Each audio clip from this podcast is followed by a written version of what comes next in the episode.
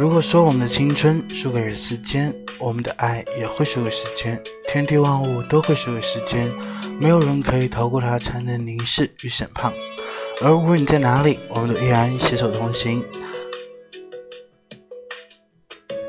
我想把他们的故事说给你们听，也许最终我们都会变成自己最讨厌的样子，但在此之前，让我与你并肩同行。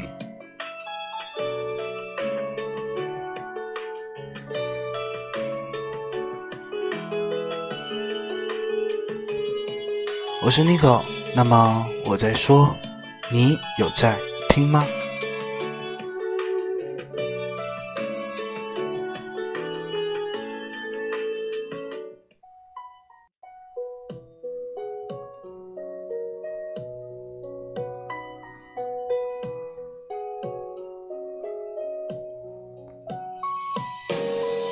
好久不见，三个月没有更新，不知道你们是否还在？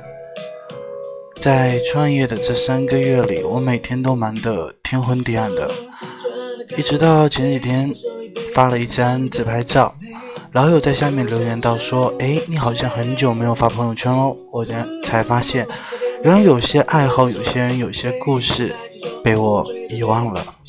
那你们遗忘我了吗？有点难追，想让我知难而退，礼物不需挑最贵，只要香榭的落叶，营造浪漫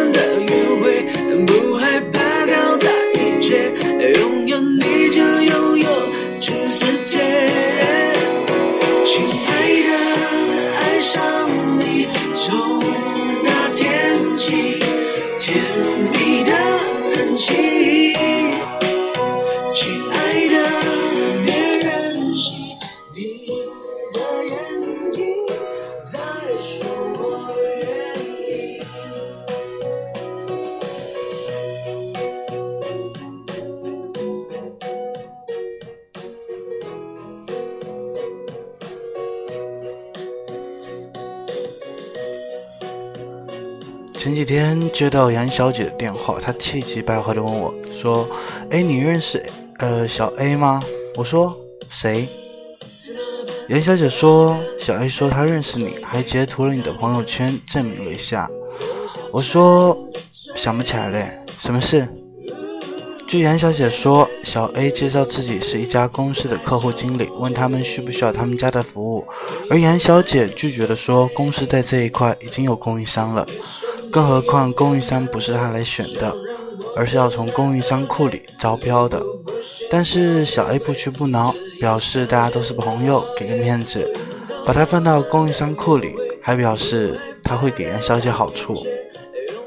说到这里，杨小姐很不爽的说：“我不认识他，什么时候成为朋友了？”嗯，其实我和杨小姐不算太熟，大家是在一个活动上相识的，交换了名片还有微信，也就是朋友圈点赞的交情了。而另外一位小 A，他好像是通过某个商务群里加了大家的微信，从来没有有聊过。杨小姐最后给我说了一句：“哎，这都是什么人呐？你给他说一下吧。”我一面陪着博士，一面在列表里寻找小 A，然后火速拉黑。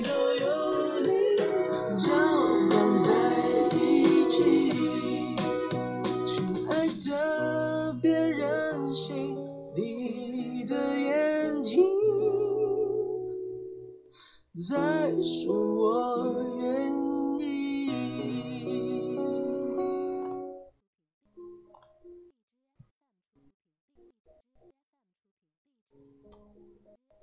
我理解小 A 这类人的做法，嗯，寻找着大家可以交流的沟通点，其实有很多，但为什么不用你的人格魅力、专业素养还有兴趣爱好去聊呢？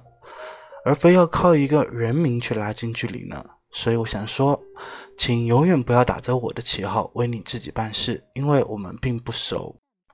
真正熟悉可以称之为朋友的如果他需要借用你的名字一定会在第一时间打好招呼并获得同意因为真正的朋友会尊重你而不是利用你。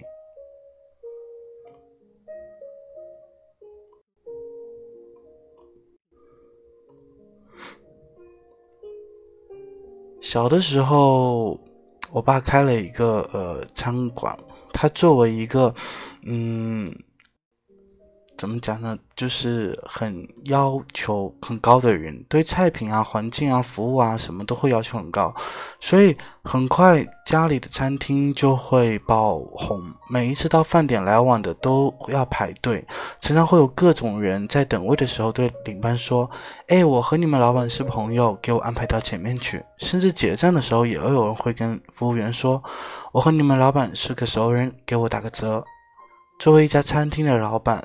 场面上不好驳人家的面子，但私底下，我爸却对我说，有一半提这些要求的人，也就是只是见过面而已。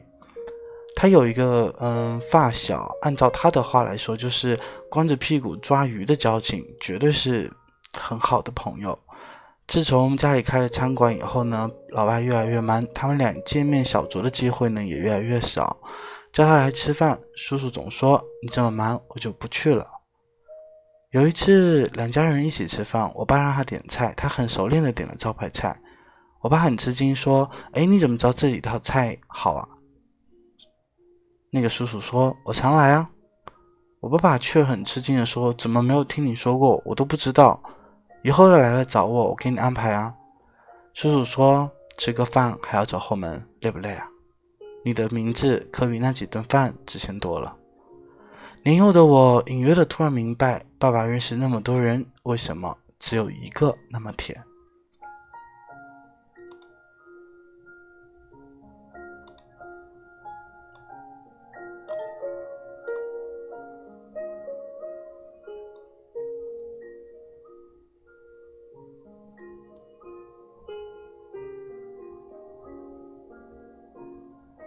后来因为种种的原因。餐厅也慢慢的开始走下坡路，于是我爸就把餐厅关了。他沉寂了很久，在那段时间里，他再也不是那一个可以被人到处利用的名字了，而那些已经号称是他的熟人，也一个都没有出现过。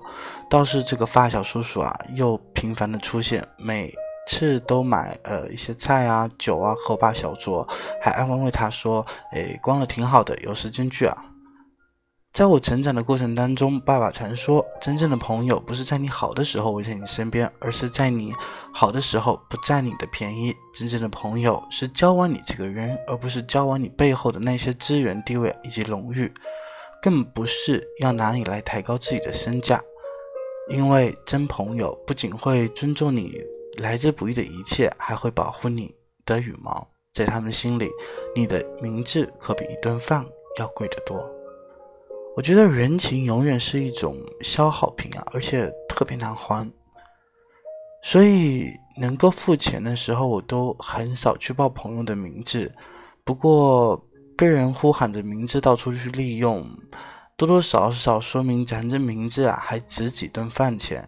但更多的时候，我们遇到这样的情况：你们公司在招哪个职位？我可匹配了，介绍你们那个部门的头给我认识一下呗。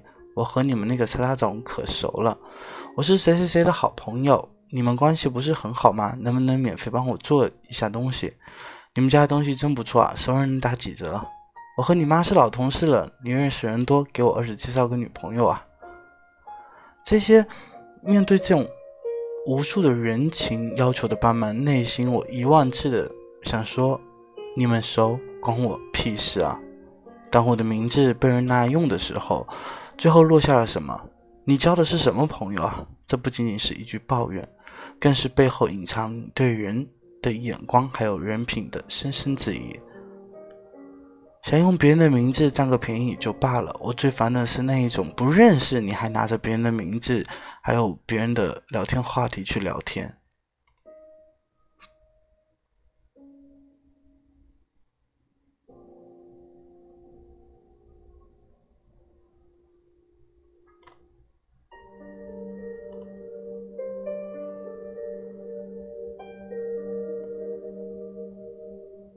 关键是他八卦的一些事情，如果是真实也就算了，然后他非要去贬低别人来抬高自己，真的，这种人特别的多。知道在背后说别人闲话是大忌，可是他们就是忍不住要说，因为他的嘴里造谣抹黑的每一个人都比他有价值，所以他才会在那些人背后无事生辉来突出他自己的存在感，觉得这是一种博得他人好感的捷径，那就错了。无论在哪个领域、哪个圈子，一个人的成功并非是偶然，关键还是要靠自己的实力，而并非一味的去靠嘴巴去体现他自己。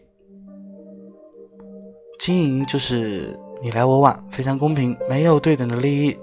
如果你想凭一个名字而获得更多的好处，那你干嘛不去抢呢？其实，需要一个别人的名字才能让人看得起的人，不如把自己变成那个可以利用的名字。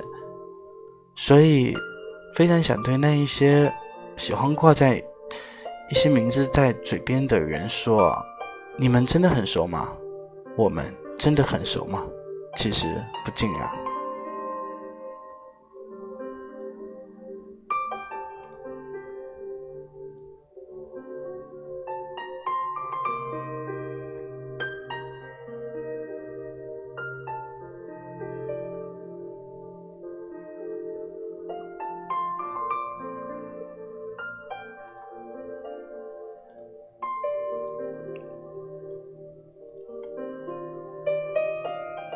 前一段时间，有一个朋友说，他准备清空朋友圈了，以后不会再用了。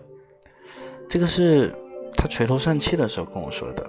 现在人为什么都这么凉薄，连这一点小忙都不会帮？我瞬间就问他，我说：“你该不会是求赞、求转、求投票的投票单吧？”我一边问他，一边时刻做好屏蔽的准备。他说：“我没有啊。”我只不过是在朋友圈里问了几件事而已，于是他就呃发了几张截图。谁有腾讯会员的视呃视频的会员呢？借账号看一部电视剧。有没有学英语朋友啊？求帮忙翻译几句话。在家里给狗狗办证，需要什么手续呢？求指教。我一看就乐了，感情这姑娘是把朋友圈当成万能的小百科和免费的服务站了。他说，他觉得他自己人缘好差，连这么简单的请求都没有人愿意帮他。于是我问他，腾讯会员一个月也就几十块钱，差不多也就是你一顿早饭的钱。如果你要看，为什么不自己去买呢？你明知道谁可以帮你解决问题，那为什么不私聊呢？而非要绕个远路发个朋友圈呢？他说，我不就想看看朋友圈里比较方便，大家都能看得到。要是谁刚好有时间，就帮忙回答一下呗。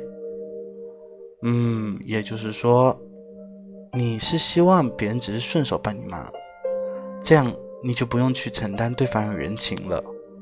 他很显然没有想到我会这样一说，所以他灿然回答道：“也不是多大的事儿，举手之劳嘛。”对啊，都是小事。回答这样的问题通常不会超过三分钟，也就是因为这样的举手之劳。所以才没有人愿意帮你，难道不是吗？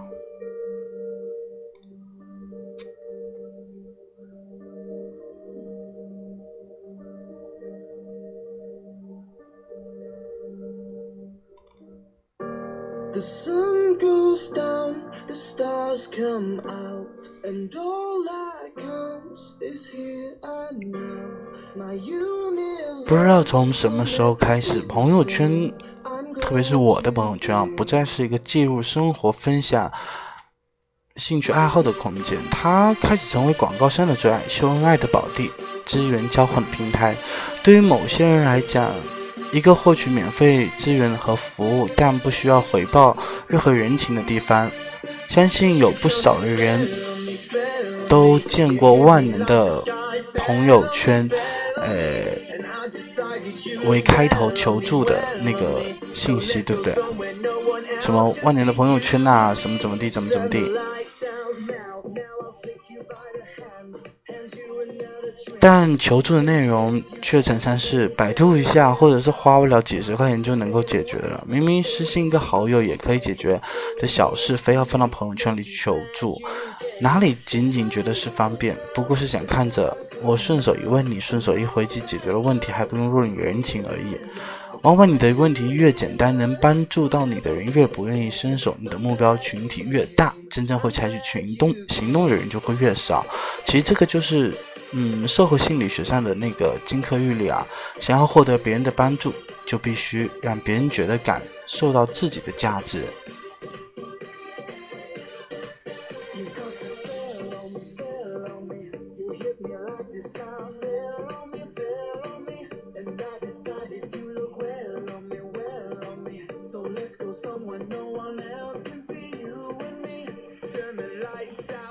人和人之间的关系，并不仅仅是在逢年过节的时候发，呃，祝福的短信啊，或者是没事的时候抛个表情包，言之无物的寒暄一下天气。我们愿意提供帮助的对象是那个了解的你，并珍惜你的人，他知道你能与不能，也舍得用一些日常的琐事去麻烦你。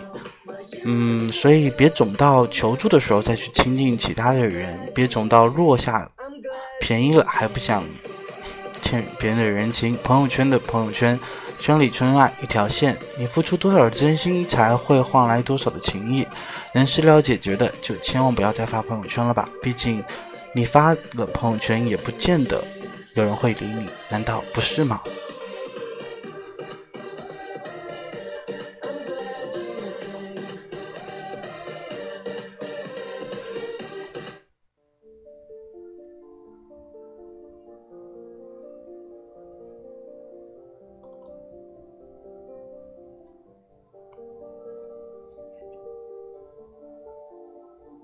所以啊，千万不要，嗯，再做这些无谓的事。这也就是为什么我好像开始，嗯，不怎么去，嗯，就是发朋友圈。然后，不过最近挺忙的。然后呢，在这里呢，插播一则小小的广告。嗯，本公司长期招聘女主播。哎，记得哦，是女主播直播的。嗯，如果有需要的话，就添加我的微信，我的微信号是 c 二一下划线 h r。好了，如果你有在听这期节目的话，我只能说三个月了，你还没有取消我的关注，谢谢你。遇见你真好，我是 Nico，那今天就到这里喽。最后送上一首歌。